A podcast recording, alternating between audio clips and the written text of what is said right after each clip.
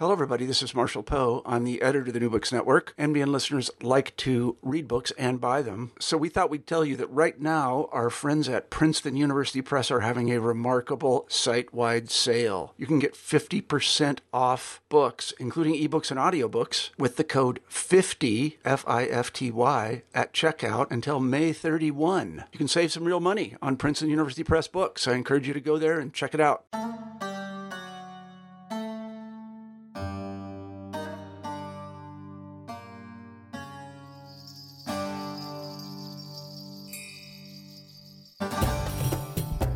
Hello, Maria. How are you doing? Uh, I'm good, Shirley. Thank you. Thanks so much, Maria, for uh, coming on the New Books Network to talk about, as we were saying before we started recording this conversation, uh, such an incredible uh, book, uh, which uh, really is in some ways sure to become a classic in many fields, and it raises such important questions. And I'm really looking forward to this conversation. Maria, we have a tradition on the New Books Network that our first question is always uh, biographical. Uh, so I was wondering if you could share a bit with our listeners uh, your story, um, uh, uh, your journey as a scholar, how you became a scholar, and then how you got to write uh, this particular book. Okay, thank you. Um, so thank you for those words about the book. Um, as you can well imagine, I think this is true for most uh, most scholars or most authors. Uh, the path to the book or to to scholarly research has has not been fairly has not been very linear for me. It's been fairly convoluted. Um, I've been a women's rights activist and a gender practitioner for about twenty years uh, in Pakistan. Uh, working on issues of violence and masculinities. Uh, and so around 2012, which is when I was uh, searching for a project for my PhD, um, uh, something happened which made me think about uh, the, the, the, topic of the book itself. Uh, in 2012, um, as you may be aware, there was this uh, massive avalanche in in the Gyari sector in Siachen on Siachen Glacier. Um, and this was like, um, for those listeners who may not be familiar with Pakistan's history, uh, we, the Siachen Glacier is, is is like the highest battleground on earth, where we have uh, Indian and Pakistani troops positioned across from each other, very close to each other, but positioned on this on this glacier, which is in the northern parts of Kashmir. It's, it goes up uh, as high as between 4,000 to 6,000 meters.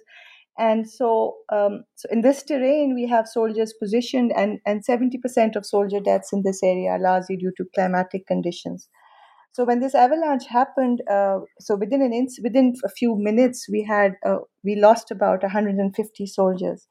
Um, so this was a massive event, a massive tragedy, of course. And uh, so what interested me uh, at, at that point was what was fascinating to wa- watch was uh, that for me the question of why are we even there and what the, the futility of fighting for a terrain which is largely in, inhospitable um, so those questions were not were completely sidestepped in this uh, outpouring of sympathy and uh, solidarity with the families of of the shohada, and then this um, almost sort of fascination and and, and glorifi- glorifying sort of uh, narratives of sacrifice of these of these men. Um, so that that sort of got me.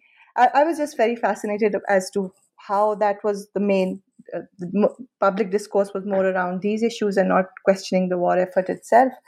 Um, so, so my question uh, sort of emerged from this period where, where, where it was like, how are these narratives of sacrifice even made possible in, in against in, in, these particular situations when it's glaringly obvious that this the war itself, uh, the conflict itself on this particular border needs to be questioned. So that's how my interest in this issue came about. So it was just that particular incident which was uh, uh, it just left an impact, and I just wanted to explore that more. Terrific. So uh, perhaps we could start with a broad uh, question, and uh, perhaps I could have you reflect a bit on the uh, title of the book, which is uh, "Dying to Serve," which tries to sort of capture its key theme of this, as you were just talking about, this kind of a contradictory practice of self-sacrifice um, that this book tries to look at. Uh, so I was wondering if you could speak a bit about that, and if you could uh, tag along uh, this uh, general um, sort of main argument of the book with what I found to be a really brilliant uh, meditation throughout the book, which is, of course, the theoretical intervention that you make in terms of the category of affect. And really, this book is a tremendous um, uh, study of how affect is regulated, how it's managed uh, by a certain kind of a sovereign power for its own uh, means and ends. So I was wondering if you could just uh, perhaps combine those two threads the main argument of the book as it is uh, connected to the title, and then why is this category of affect so central to your conceptual uh, intervention? Sure. Um, so I think um, so. With reference to the title of the book itself, um, I think what I'm trying to put across to somebody who's sort of uh, who looks at the book is this idea. Uh, one is this, of course, the play on the word dying itself. Um, so there's this longing um, for service, right? Uh, so Pakistan Army continues to be an all volunteer force. It's never had to resort to conscription, uh, despite the fact that it has, you know, it has had four cross border wars with India, several counterinsurgency operations within the country, and despite that, we we do have um, large numbers of people wanting to desiring service in in, in the army. Uh, so, so so one is this, and then it's the kind of service which where which within the job contract is is this caveat which is that it can ask you to kill or it can ask you to die for for it for it. And so that for me um, i mean i think I'm, I'm trying to capture this contradiction as you as you mentioned a little bit earlier which is um, this longing and this desire for service which can result in death. So it's almost a longing for death. So that's what i wanted to bring out in a somewhat dramatic way, as most of us, when we're trying to look for titles for our books, we try and do. Uh, so that's that's the idea behind it. Um, so your second part of your question, which is F around affect, um, affect was very central to the lens that I've used in the book, and as you rightly picked up, um, and uh, and I, I, it might seem strange, but when I started working on the project, uh, I wasn't necessarily at that point uh, the the the critical sort of uh, role that this was going to play in my analysis wasn't that clear to me. Uh, and this happened literally uh, as I went along and deeper and deeper into my research itself. Um, and it's because one, I think, because the experience that I'm uh, that I sought to sort of study or to capture is a deeply, deeply affective one. So we are talking about the deaths of sons and husbands, uh, which is intensely painful. Um, so I think that that is something you can't escape from almost. So that's the substance of the book. So I think so for me, in a very simple way, affect had to stay central. And and secondly, and much more importantly, I suppose, um, the fact that um, it's impossible to really understand how these narratives are made possible because the mil- military itself deploys them so centrally in their Im- imagery, in their messaging. So, uh, so again, this was something that came up not just in, in my conversations with um, with um, with families. It, it, this came up, and soldiers. This also came up within the military representations of the sacrifice very clearly. So, it's, it's it wasn't a lens that I could actually even avoid. Uh, and it also, I think, for me is central because, I, I, hope we'll talk more about that as we move along. Is that it's a, um, it's a very useful lens uh, because it allows me to make sense almost of the ambivalences and the disconnects sometimes that lie under very seemingly complicit narratives of soldiers and families. So it, it really helped, this lens really helped me understand what the subject of my inquiry. I don't think I can do it justice. I could have done it justice if, if I hadn't adopted this lens. So it kind of found me before I started looking for it. So, before we get into the uh, sort of specific uh, thematics and chapters of the book, I was wondering perhaps we could, for the benefit of the listeners, uh, uh, uh provide some kind of a, a, broad overview of the landscape, so to say, that this book interrogates uh, by doing two things. If I could have you talk a bit about the Pakistani military a bit, its a sort of history and its intimate interconnections with the British Indian Army and the colonial context and then, uh, if I could have you speak a bit about the primary site of your inquiry, uh, which is uh, Chakwal uh, in uh, the province of Punjab uh, in Pakistan, could you perhaps introduce to our listeners a bit some key features of Chakwal? And then perhaps a, a, little bit also about your own positionality in relation to your interlocutors and those who make the who constitute the subjects for the study. Okay. Um I think um, in terms of the con- uh, setting of context of the Pakistan military, I think very very quickly. Uh, uh, for much of Pakistan's existence, the military has been either directly in power or has been in power in, in behind the scenes in terms of dominance of our foreign policy, in terms of dominance of our uh, you know budgets uh, and and so on and so forth. So it's it's a very central institution within Pakistan, um, and, and so so that's very briefly. If, if I have to give a context to the military, there's much more that needs to be said, but I'll move from that. Um, so Chakwal itself uh, was erstwhile part of uh, the Jhelum district uh, during the times of British India. Um, and it was a key recruitment area for the military, uh, for the British Indian Army, so to speak. Um, and as were certain other areas along, which lie alongside it, along the Potwar belt, which is Attock, Rawalpindi, and certain districts in KP as well. Uh, and this was what were called the Martial, Martial Belt, where the British Indian Army drew upon its uh, for, for, its uh, for its army for a host of reasons, uh, which I won't go into, but they, they, I, I, I, do speak about it in depth in the book. Uh, and these areas are what are called barani. They're rain-fed areas. They, these areas, the, the land terrain in these areas is uneven. It's rocky. It's not suitable for cultivation, and those sections that are suitable have to rely on unpredictable rainfall. So, agricultural, unlike the rest of Punjab, um, um, the reliance on agricultural ten- agriculture tends to be uh, somewhat problematic. So, uh, people from these this belt from these areas ha- have over many many years uh, sought services outside. Um, so so it, in the times of the British, uh, uh, it was largely the the military, uh, um, British Indian Army itself, and over the over time now, for example, there's a lot of uh, migrant labor to Gulf um, as well as to Saudi Arabia from these areas. So um, so this is the area where the military, British Indian Army drew troops from, and then. Uh, subsequently, after partition, the Pakistan Army continued to draw troops from these areas, Chakwal being one of these districts.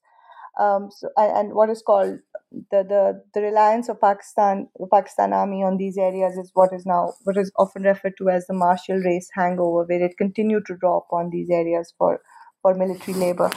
Um, and there's this whole sort of uh, in, in, you know um, idea that people from these areas make better soldiers because they're more hardy, they're more valiant, they're more uh, amenable to army discipline because there's been a generational investment in, in, in military service, and which to some extent is true. Um, there, there's a cultural aspect to that, uh, but um, very much um, so. This this idea of being a very of of being um, a martial race is very much embedded in the district itself when you talk to people. So that that was the, is a is the broader landscape of my study. My much of the soldier class that I've interviewed um, the recruitment centers that I've visited are based in the district of Chakwal. Um, and just to give you an idea of um, what military service means to this area, in one of the villages where I was doing an ethnography, uh, 60% of uh, of households within that had at least one member uh, who were affiliated with the military.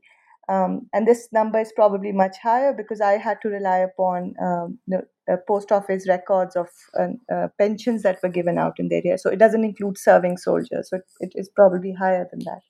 So that's the kind of um, uh, space where I, where my study is located. Um, in terms of my own positionality that you uh, mentioned, uh, I think, of course, my gender and my class, um, in, in many ways, are, are, two markers that are interesting to look at in, because especially in the context of an ethnography so how much do you really what kind of uh, spaces do you ha- have access to and how much are you really able to embed yourself in a certain milieu? Uh, so in some ways I, I, believe that my gender allowed and, and my class also allowed me to maybe be part of conversations that maybe i would not have been allowed to be part of had i been too similar so my my my lack of uh, similarity to to everybody around maybe helped in some ways.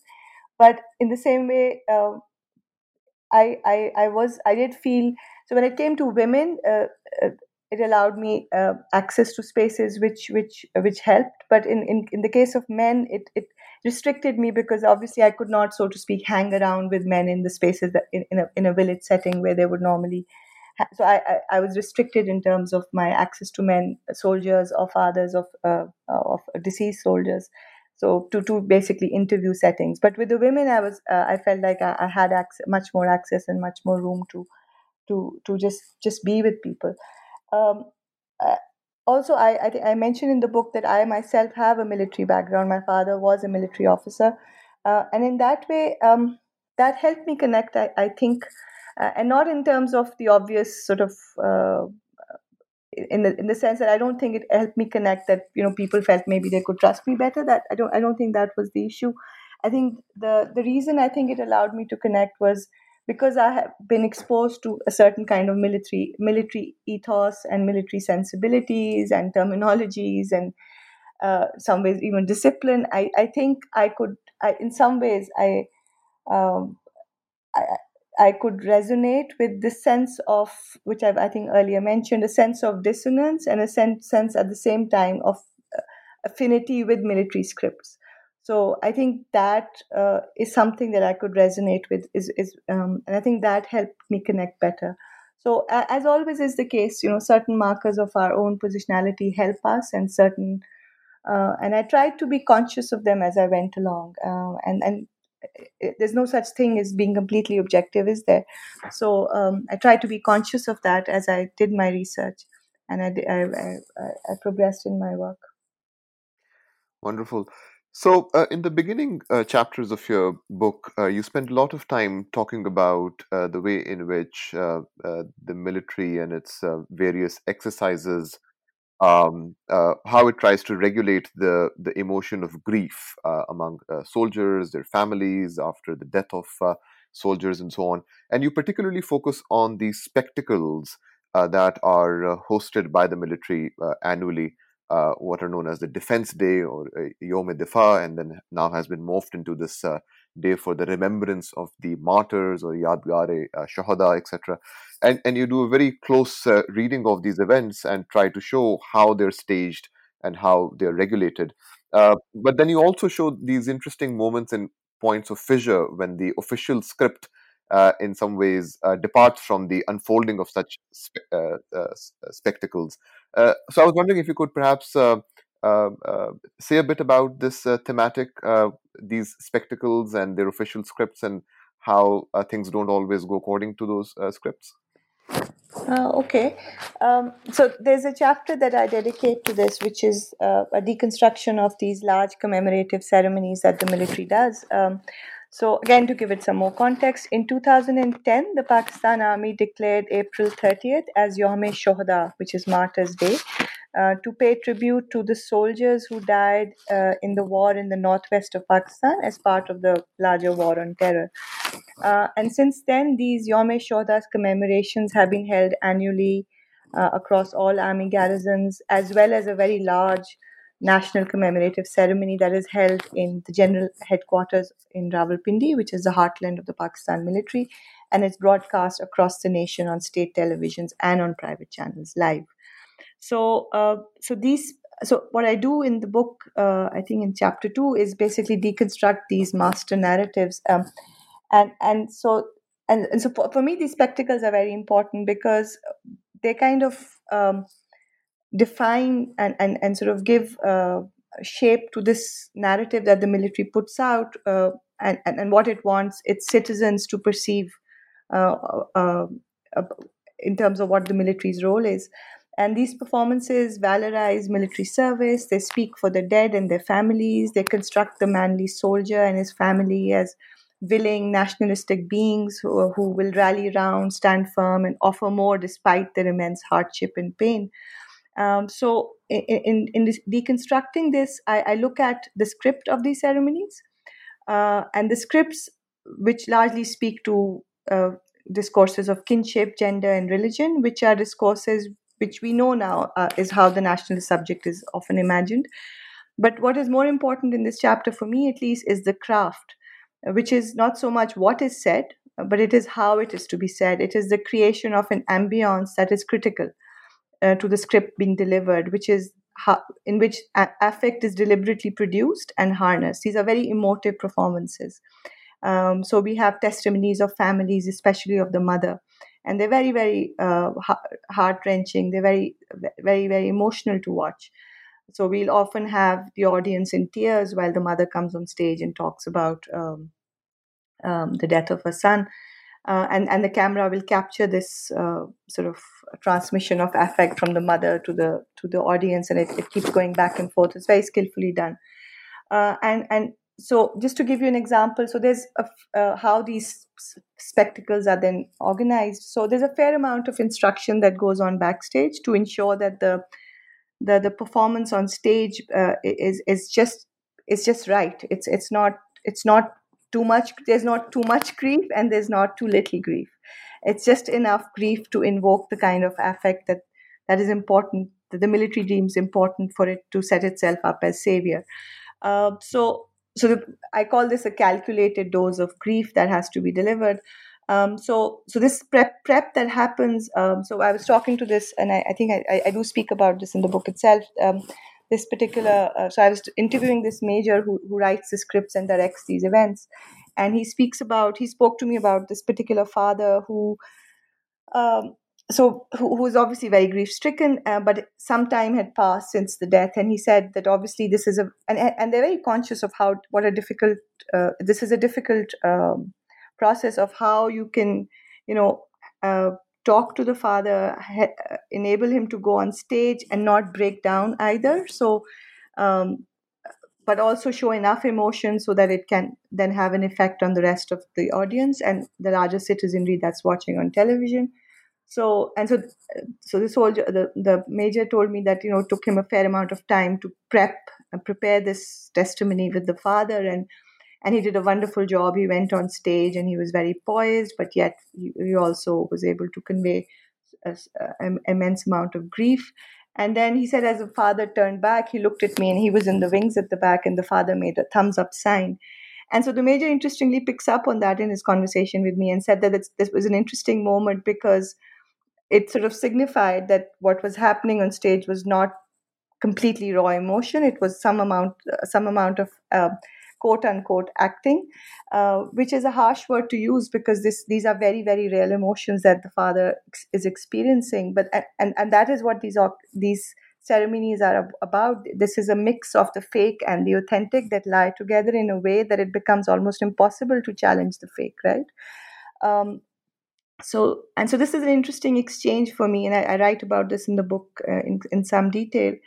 Um, and so uh, so this this ability of the military to manufacture the authentic, I think, is central to how the how how affect plays out in these ceremonies. Um, and, and so it's, it's, important to understand the craft and the technology used to convey this uh, these images. So that's what this chapter tries to to unpack.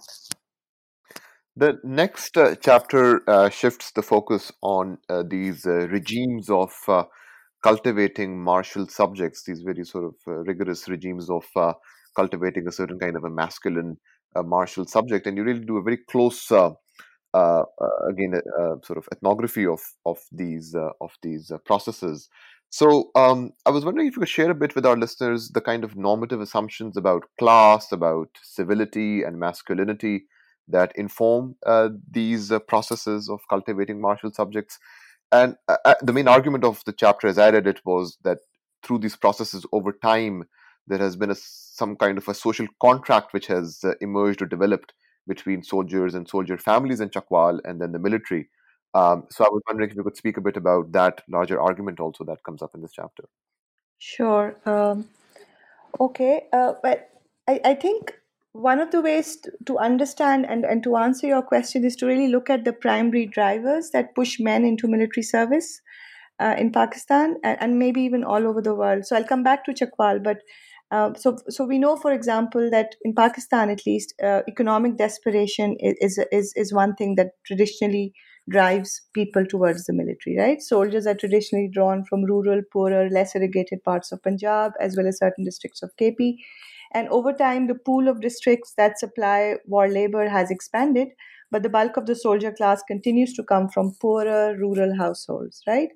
And so, side by side, we also have a more racial and ideologically dri- driven image of the soldier from martial areas, which constructs quote unquote martial areas, which constructs these men as hardy, valiant, better equipped to handle harsh army life and discipline. So, military service, in addition to being like a source of livelihood, also becomes a mode to achieve or to aspire to masculine standards and warrior myths. So, these kind of drivers are traditionally have been put out as the reasons for why men will join military.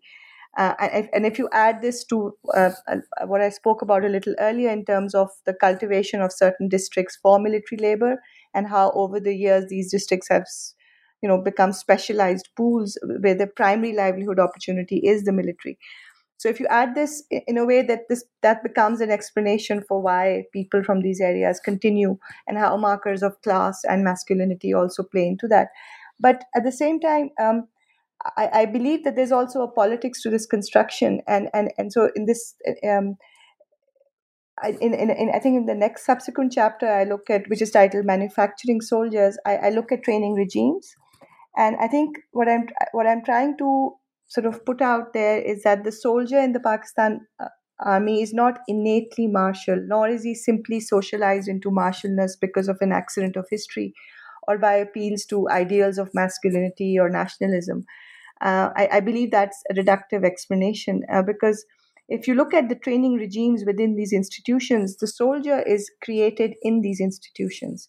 The soldier that turns up for training is is is is may have a certain may his um, inculcation into martialness may may be eased by his history uh, or by him being a, because of him being a man definitely but very much these um, uh, associations uh, they, they, they definitely support his uh, entry into martialness but the real work of the construction of the soldier rests primarily within the military training institution. And this is something that the the training in charge uh, colonels and the majors that are interviewed were very, you know, very emph- em- emphasized on, where the soldier is meticulously and exhaustively disciplined, and so there's the regimes of training are fascinating to uh, to look at um, in terms of how the soldier, which produced the soldier. And he's a careful product of the training institution which uses modern techniques of discipline to exploit economic desperations. And these techniques build upon gendered and also racially tinted cultural frames to produce uh, you know docile subjects for for the military which which can then fight for it or kill for it or die for it. So for me that's it's just important to separate these um, to to give them their due the history and and the um, other other aspects which contribute towards it. But I, I, I, it's important for me to emphasize that this construction uh, or this manufacture, as I call it, actually happens within the training institute. Now, uh, in the next uh, chapter, you sort of return to the theme of uh, grieving, and you again detail the sort of spectacles that are uh, really choreographed in terms of how grieving for uh, dead soldiers uh, takes place uh, in terms of how the military, in some ways, really organizes these uh, these uh, expansive and massive funerals and so on. And again, a key theme that returns in this chapter also is that the the, the scripted sort of push to frame the death of soldiers as a heroic martyrdom or shahadat um, is often in some tension with the visceral emotions of loss and regret that is experienced by the bereaved families. So, uh, could you again give an example of what these spectacles look like, uh, how they're choreographed, and this uh, tension that you so wonderfully capture in this chapter between the official script and the uh, actual unfolding of uh, grief uh, among the families of the dead soldiers? Mm-hmm. This is perhaps, I think, my most, um, it was the hardest chapter to, write because of, I think, the content. Um, I think what's and also to research in some ways. I think this was uh, a very heavy chapter for me personally, and uh, it, it probably does stay the heaviest every time I do revisit the book. Um, so it, it, here I talk about the death of the soldier and how it's received within villages. So this is no longer the public commemoration of grief. This is a this inherently is, is much more private, and yet it is not because the military is very much present. Uh, in fact, orchestrates the entire funeral within the village and, and the rites that accompany the death of a soldier in the village space uh, from the point the family is notified uh, either through a telephone call or through somebody coming in and informing them, uh, to the time that the coffin arrives, uh, to the very elaborate funeral, till the moment the last trucks, military trucks, actually leave. Um, I really, uh, I see them, I saw them as a zigzag patchwork of deeply private moments of pain, um, interspersed with ritualistic, regulated grief that is performed. And this ritualization and regulation of grief is obviously enforced by the military, which is very much present in the funeral ceremony. Um, so, for example, um, so some examples of this is like matam or mourning for the shaheed is is discouraged, right? And this is a religious trope as well. Uh, it is repeated by the village cleric, and it is actively appropriated by the military. Uh, so tears are especially discouraged, and and yet um, despite or perhaps because of it when mothers spoke about when they spoke about their memories of the funeral they spoke very much in the idiom of tears and crying. Uh, so so when which is like a punjabi mourning ritual which is where professional weepers women will talk about the person who's died and and will cry and mourn and wail loudly is something that is discouraged when it comes to military funerals. Um, however when i spoke to women uh, especially mothers, many of them sort of performed the ven while they spoke of their sons, and, and they would do it often. Uh, so, that was interesting for me that this is some this is a practice that the military says should not happen for uh, shohadas, but this is something that women feel like they have. This is the way they express their grief. Um, the, and the choice of the words in, in, the ven are also very significant because they reflected an anger, uh, a deep rejection of the narrative of meaningful deaths slash um, shahadat. And, and some expressed the wish that the son had died when he was a child, when death for them would be less meaningful perhaps, but would be more acceptable and less painful. So, in fact, I think the chapter begins with a ven by a mother, uh, which is very moving. Um, so, so that's one example. Um, I talk of other examples where, despite strict regulation, there are many moments when this discipline that is enforced by the military is almost defied. And I use the word defied uh, carefully because uh, it gives this impression that there is some sort of open resistance. It's not. You, you have to look for this defiance. Um, and you have to be sensitive to, to how this is expressed. So, uh, because it's defied in moments of extreme pain, it's defied through affect. So, for example, this mother spoke spoke, spoke to me about. Um, so often, what happens is if the the soldier has died in in in action, they, sometimes the body is so mutilated that they don't want the family to see it. So what they will do is that they will gather the parts and they will put it into the coffin and nail it shut. And uh, you know, touching somebody who has died, who who you love, is an important uh, process in which through which we say goodbye, right? Uh, culturally also. and so for these women, a lot of for the, a lot of these women who couldn't touch their sons who died was something that regret that they stayed with.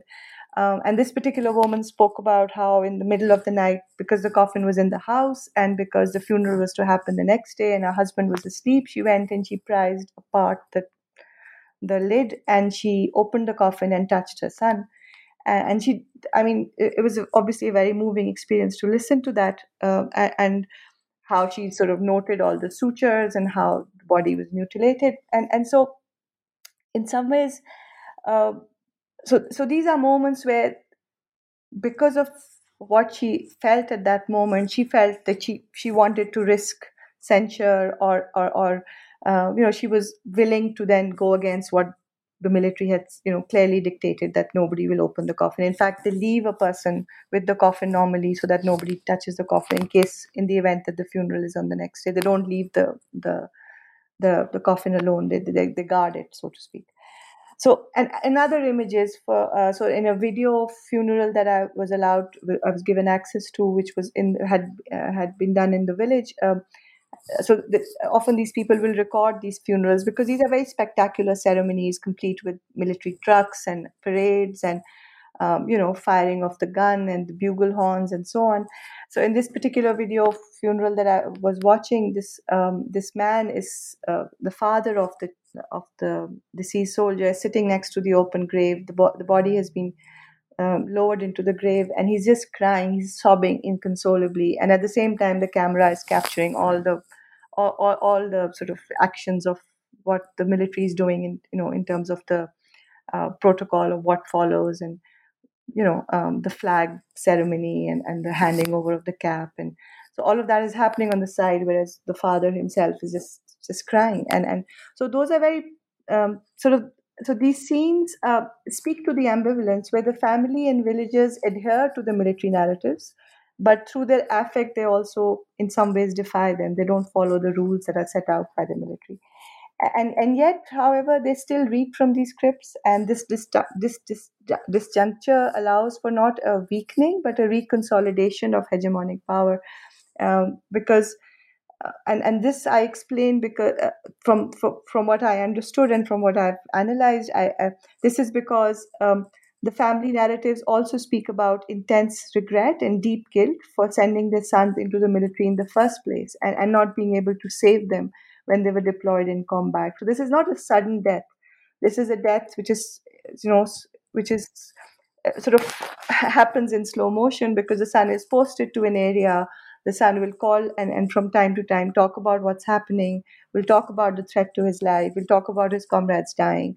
So this is some these families live in dread. They know that that phone call will come. And and so this inability to have saved their sons knowing that this was going to befall them is something that a regret and a guilt that they live with. Um, and so this this reconsolidation or desire to cling to military scripts and, and narratives of sacrifice is almost as a solve really a protection from not just external censure or fear of the military. It, it's almost like an internal uh, internal censure. It's, it's because they it's very hard to face that. So it almost becomes a crutch that they need to hold on to to to to process the grief that they're experiencing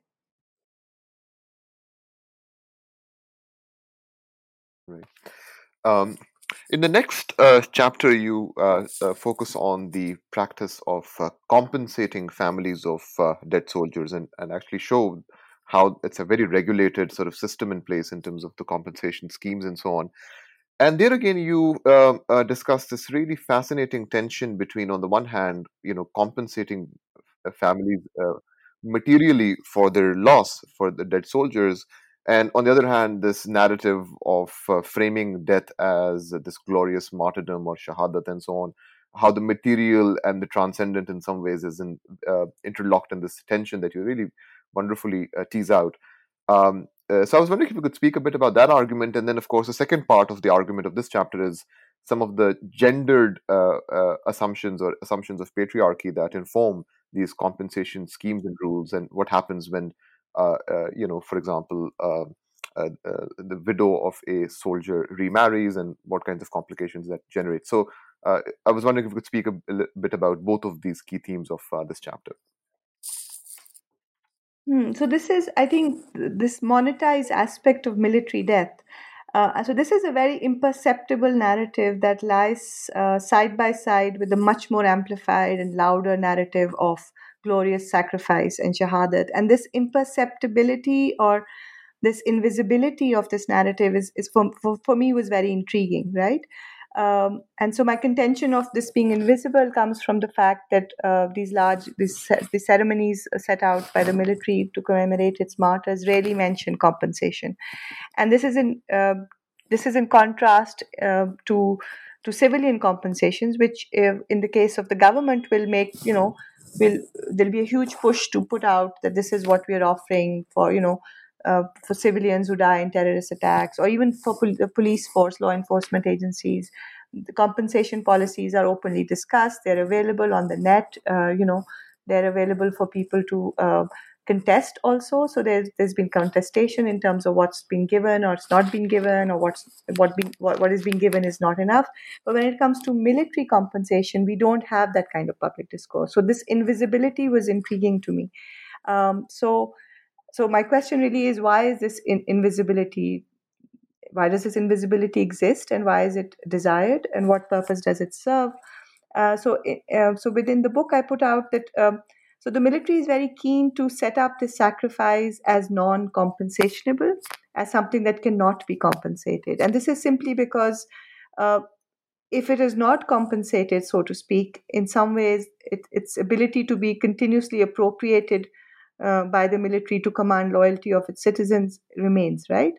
Uh, if something has been adequately compensated, although I, I, I, I, I know very well that death of a loved one can never be adequately compensated. But in terms of but still if, if something can be shown to have been compensated so to speak that is the politics of compensation then in some ways the debt has been paid whereas in this case the military very much wants the nation to continue to pay this debt um, mm-hmm. to the military so i think that is one reason why these compensation regimes do not find uh, you know we, we don't really find them being openly discussed and they're deliberately put aside the other is i think the fact that these compensation schemes in the military are are more generous compared to what civilians are offered or what uh, maybe even the police is offered.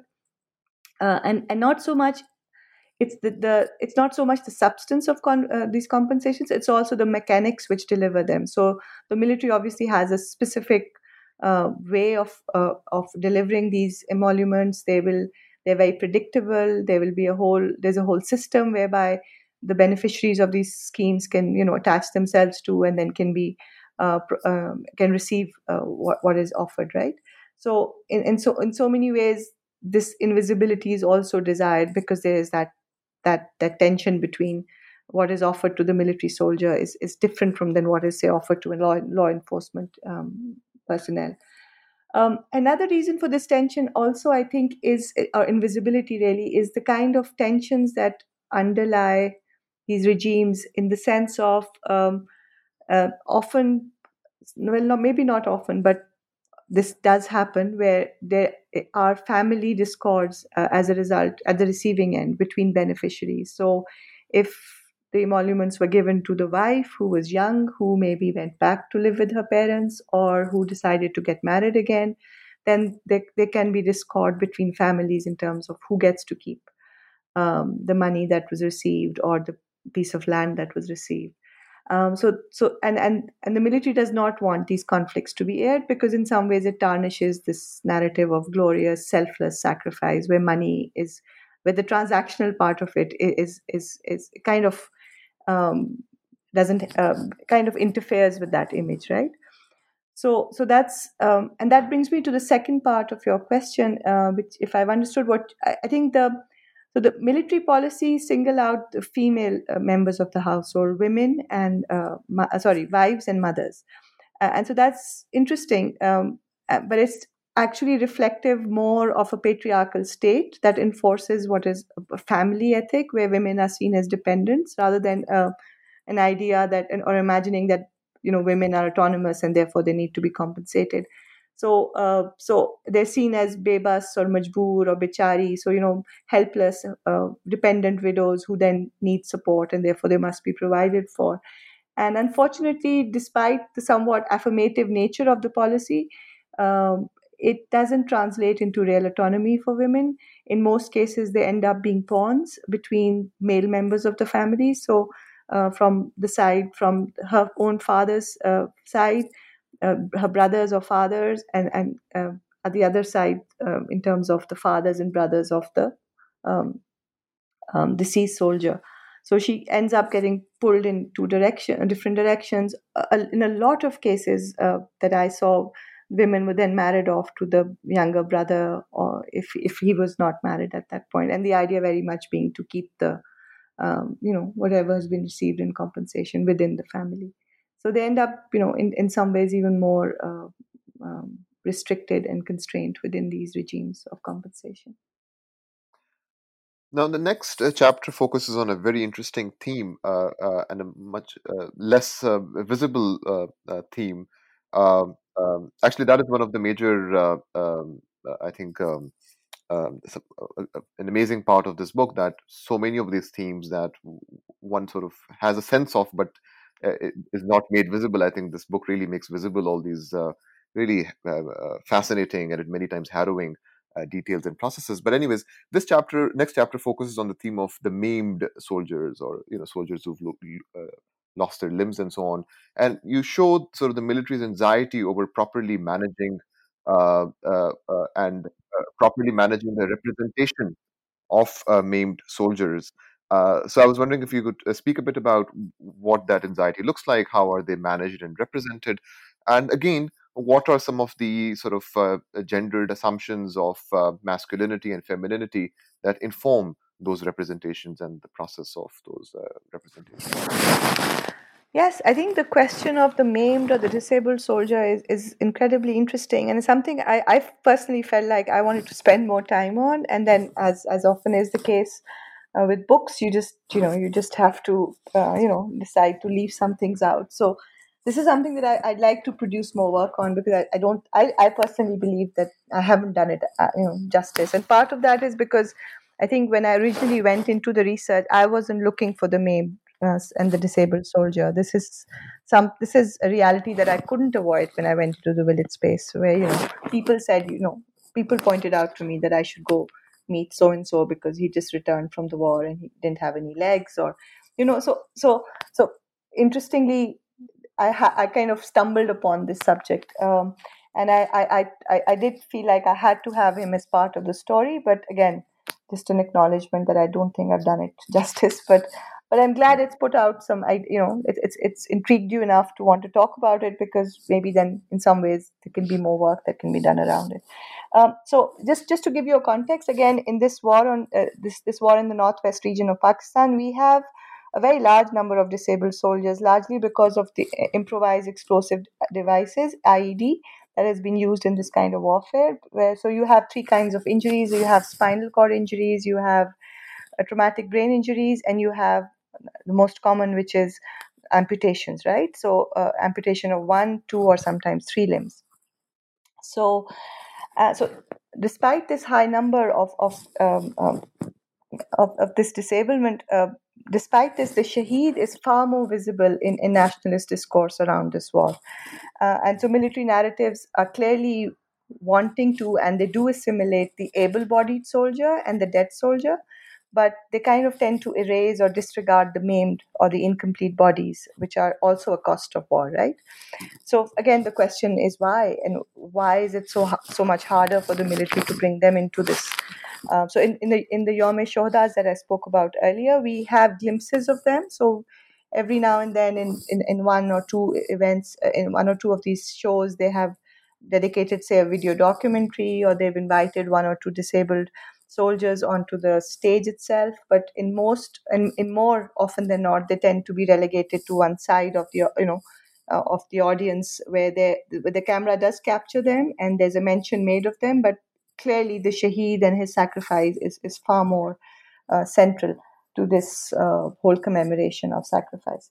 So um, so so one i think the discomfort in placing the main body in these narratives of uh, of war is is is the anxiety as as you just said of the military to really to to, to in any meaningful way place it within this discourse. And that comes i believe because one because the military is very much about if, if you look at military um, the aspiration very much is for the perfection of the physical right um, so you have these perfect physical bodies that even the, for the for entry into the military, you have physical measurements, you have very grueling physical exams that they have to be taken. So the body and its and its ability to be fit and to be perfect, so to speak, is, is a central uh, trope within military service, right?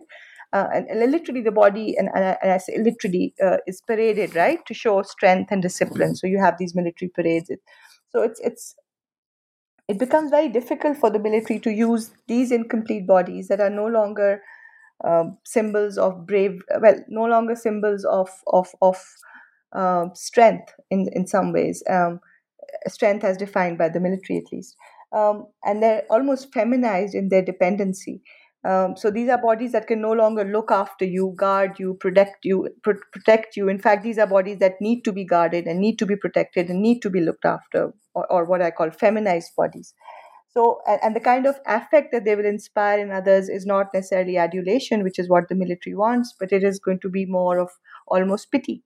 So, in that ways, it becomes uh, these bodies are really the antithesis of what the military stands for. So, how does it so it really struggles with how to bring these bodies into this discourse. Um, and another aspect why I think that there are tensions with regards to how the military looks at disablement and, and maimed soldiers is the fact that these are also bodies that um, have um, are still in a position to speak, right? And this sounds, um, I mean, as opposed to the body that's died, right? Which is nailed shut in a, in a coffin, and, and you can then uh, speak for the dead, that dead body. Whereas these bodies can speak and articulate their own version of suffering. And it's a very different kind of suffering. Death is final. This is a continuous suffering. In a society like Pakistan, where disablement remains a huge stigma. Uh, so, this is a military soldier between ages of 17 23 who returns to his village um, as a disabled person uh, in a setting which doesn't look very kindly upon this kind of disablement. So there's initial sympathy, and then after after some time, you are basically discarded from um, everyday living. So often these people will have their you know uh, break up. Uh, if, if they're engaged, their, fam- their engagements can break up. Sometimes marriages break up. Um, so there's a lot of um, there's a huge toll on, on the disabled soldier beyond the actual disablement itself. So so so this suffering can be articulated very differently. And so they're unpredictable bodies. They're precarious bodies for the for the military to look um, so and heroism and sacrifice is easier right to paint on the body of the dead. Um, so it's an anomalous category between which occupies a space between the living and the dead. And i think in that it it presents um, it presents it's a it's, it's it's a challenge for the military in terms of how it can use it within its discourse and I think at this point, it's still it, we are still struggling with that. In time, the military may become sophisticated enough to to be able to include them in this narrative in more unquote unquote meaningful ways. But at this point, they they, they do present uh, they, they're looked upon with some tension. Now, in the uh, final uh, substantive chapter of the book, and I think this is a chapter that will be of uh, particular interest. I mean, all of the chapters will be, but this one will be of particular interest to uh, students and scholars of Islamic studies. Uh, you talk about the ambiguities and tensions uh, surrounding uh, uh, the military's appropriation of uh, jihad and martyrdom or shahadat, and how that becomes particularly ambiguous in the context of the war on terror, where you have competing claimants to these categories of jihad and martyrdom and so on in the context of the uh, especially the operations in uh, in uh, uh, Waziristan and the border regions between Afghanistan and Pakistan and so on.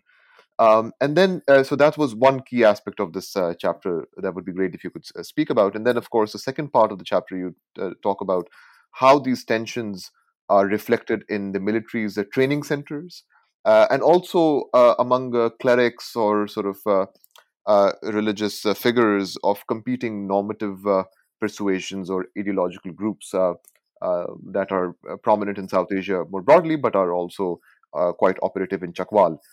so I was wondering if you would combine these two segments of of this chapter. That's a pretty heavy question. I'm going to try. Uh, and then I hope those who are interested will actually get a chance to read the chapter in more detail. But um, so since 9 11, the Pakistani military has grappled with the new enemy system. So it is fighting a war inside Pakistan's borders against an enemy that is not yet othered uh, as, and whose religious faith is uncomfortably familiar. So, um, and as a result, initial support for this war was lukewarm at best, right? Uh, and the contestations, uh, there were a number of contestations that were made public, including actual religious fatwas against the military. Um, and so there was, and, and talking more about the early period of this war. Um, so there was growing unease among troops as well. There was reports of desertion, um, um as especially as military deployments grew in these areas and um, became more intense, and more importantly, as soldiers started to die. So, so in a way, this has not been an easy war for Pakistan, and support for it has been um, difficult for the military to garner. So so how does this unease then become uh, become reflected within the spaces where the military sort of claims its subjects yeah? Recruitment grounds for the military for military labor. And that is the question that I, i'm trying to answer within this chapter. So the discomfort and anxiety around those who die fighting in this war is never articulated outright in an outright manner. But what i found was that it was quantified as a comparison with earlier shaheeds yeah so to explain that, so, so villagers would refer to those who fought and died in wars on the Indian border or on the Siachen Glacier as the Asal Shaheed, quote unquote, the real martyrs, implying but never stating, saying all outright that the Shaheeds returning from Swat or Waziristan are, are not as real. So, so it's an important distinction. It's a nuanced sort of um, articulation. So I'm not saying that they don't think that these people are shaheed, but they have created this hierarchy to to to express this discomfort at the same time, right? So the dead in this war continue to be referred as shaheed, but are differentiated from those who die fighting against the real enemy, which is, of course, in, in you know Hindu India. So so there's a distinction here, but yet there is a hierarchy, and yet there is a discomfort that's expressed.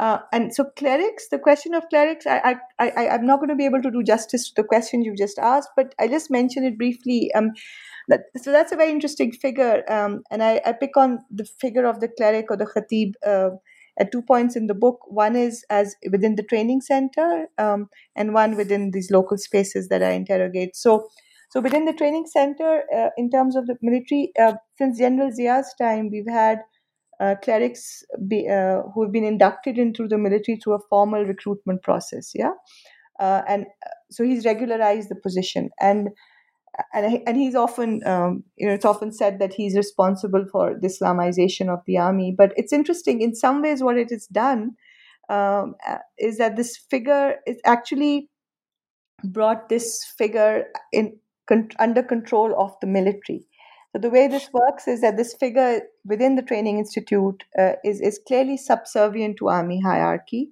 um, is is subject to the same rules and regulations that govern other army soldiers and officers. So it can be court-martialed, for example, can be punished. His his emoluments, his pension, his his salary can be taken away.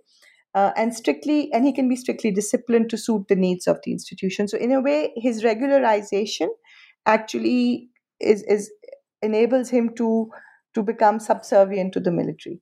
Um, and he becomes much more of a religious mascot as opposed to a spiritual leader. So, in so in, in this in this within the institution, I see that I, I, the role of the cleric for me remains very much subservient. Um, to the point that uh, in the awareness and motivation course, which is taught to new recruits, where a large section of it deals with Islam and Islam's history. That is not taught by the cleric or the khatib who is hired and inducted and present within the training. It's taught by regular JCOs and NCOs. So, so that's so that that was interesting for me uh, as to somebody, and because this khatib is educated, he's got he's got a master's degree in religion, in Islam, but he's not um, uh, he's not considered appropriate for teaching that. So his role is very much in the masjid, uh, to do with five time prayers or to give motivating sem- um, lectures on you know what the the military sees fit in terms of religious education.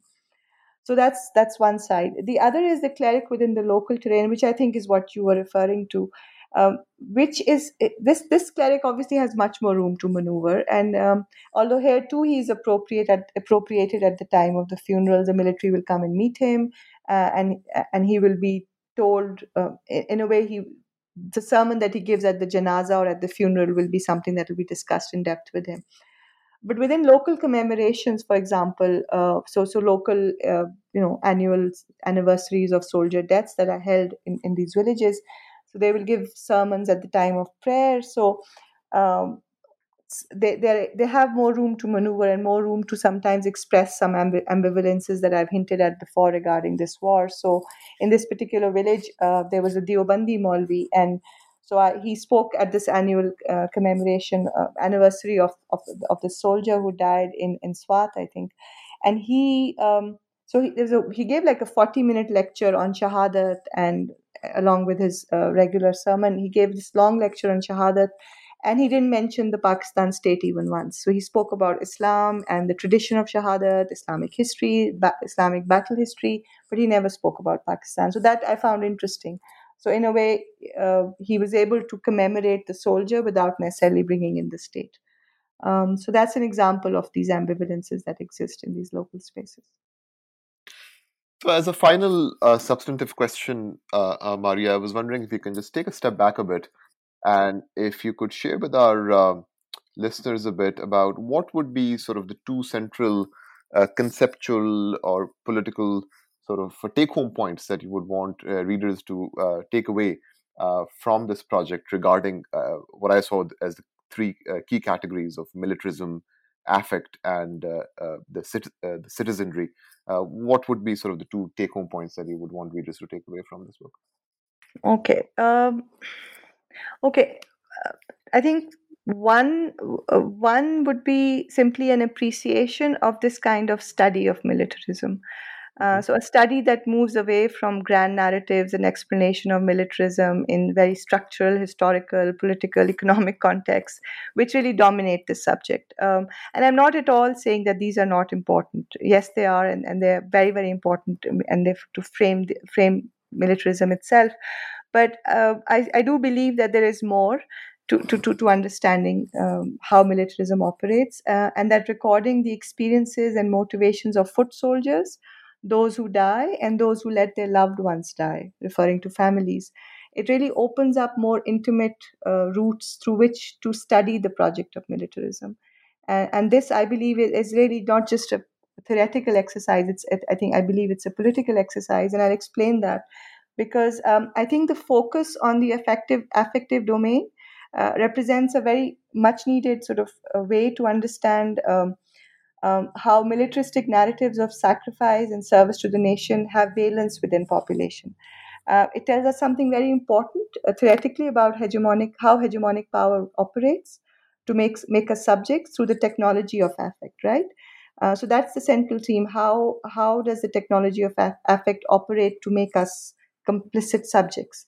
And so by attending to this technology, we are able to glimpse also not just the complicity, but also the disjunctures between the hegemonic project and its reception at the local level, which are cracks that are allowed only through the expression of affect.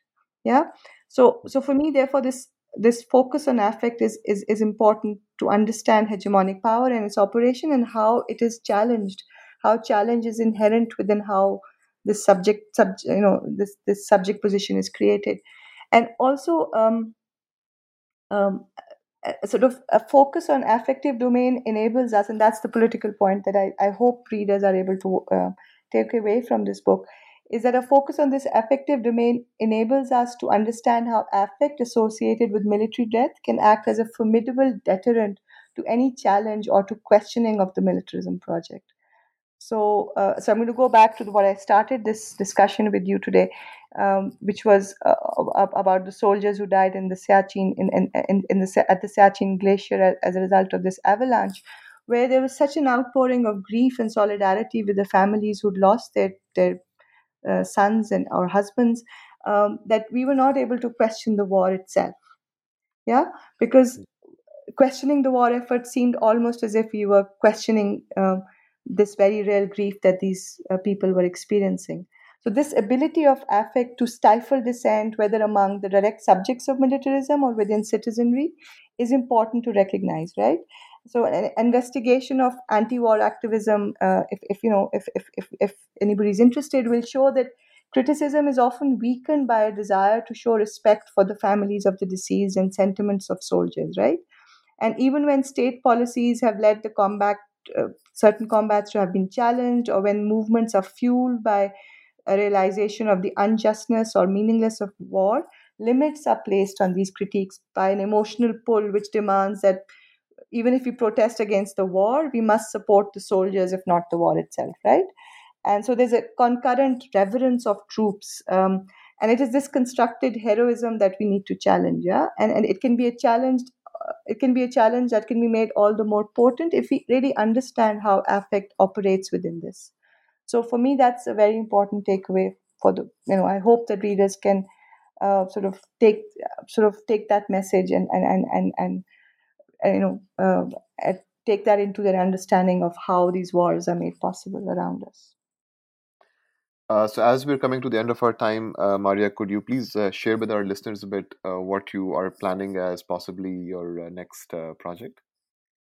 Oh, it's, it's, that's a hard. That's probably the hardest question that you asked me so far, because I mean, I think one simply because in the times that we're living in currently, it's just so hard to plan, to have any long-term plan because everything seems very fragile. So, but in terms of my own scholarly interests, I, I think definitely I, I will continue along the lines of, of, of this book. Um, and and so, so some ideas that I'm, I'm toying with in my head is, is doing some more comparative work uh, which looks at what I've done and sort of looks at other other other nation states to understand if uh, how how that how these these dynamics play out uh, there. And, and not so much to look for differences uh, as often is the case with comparative work, but really to look for similarities. Because for me, it's an important polit- political project to point out that uh, militarism is, is something that um, has more in common globally uh, uh, as a project of the military as opposed to um, you know what we'd like to believe that it's it's a nationalist project and therefore particular to certain countries or or nuanced by certain histories which of course is true but uh, uh I think it's important to be able to identify how how global this project is and how the modern very modern institute of institution of the military operates in very similar ways across very disparate uh, cultural milieus and, and, and, histories. So for me, that that's an interesting project to explore. Um, I have no idea how I'm going to do that, but yeah, that's something that I think about from time to time. Dying to serve militarism, affect, and the politics of sacrifice in the Pakistan Army by Maria Rashid, published by Stanford University Press in uh, 2020 as part of the uh, S- South Asia uh, in Motion series at Stanford. So, uh, thank you so much, Maria, for your time, for this wonderful conversation, and for such an incredible book that I'm sure will spark multiple conversations across different fields. Uh, so, I really appreciate this uh, phenomenal book, and you're coming on the New Books Network to chat with us. Thank you, Sherali.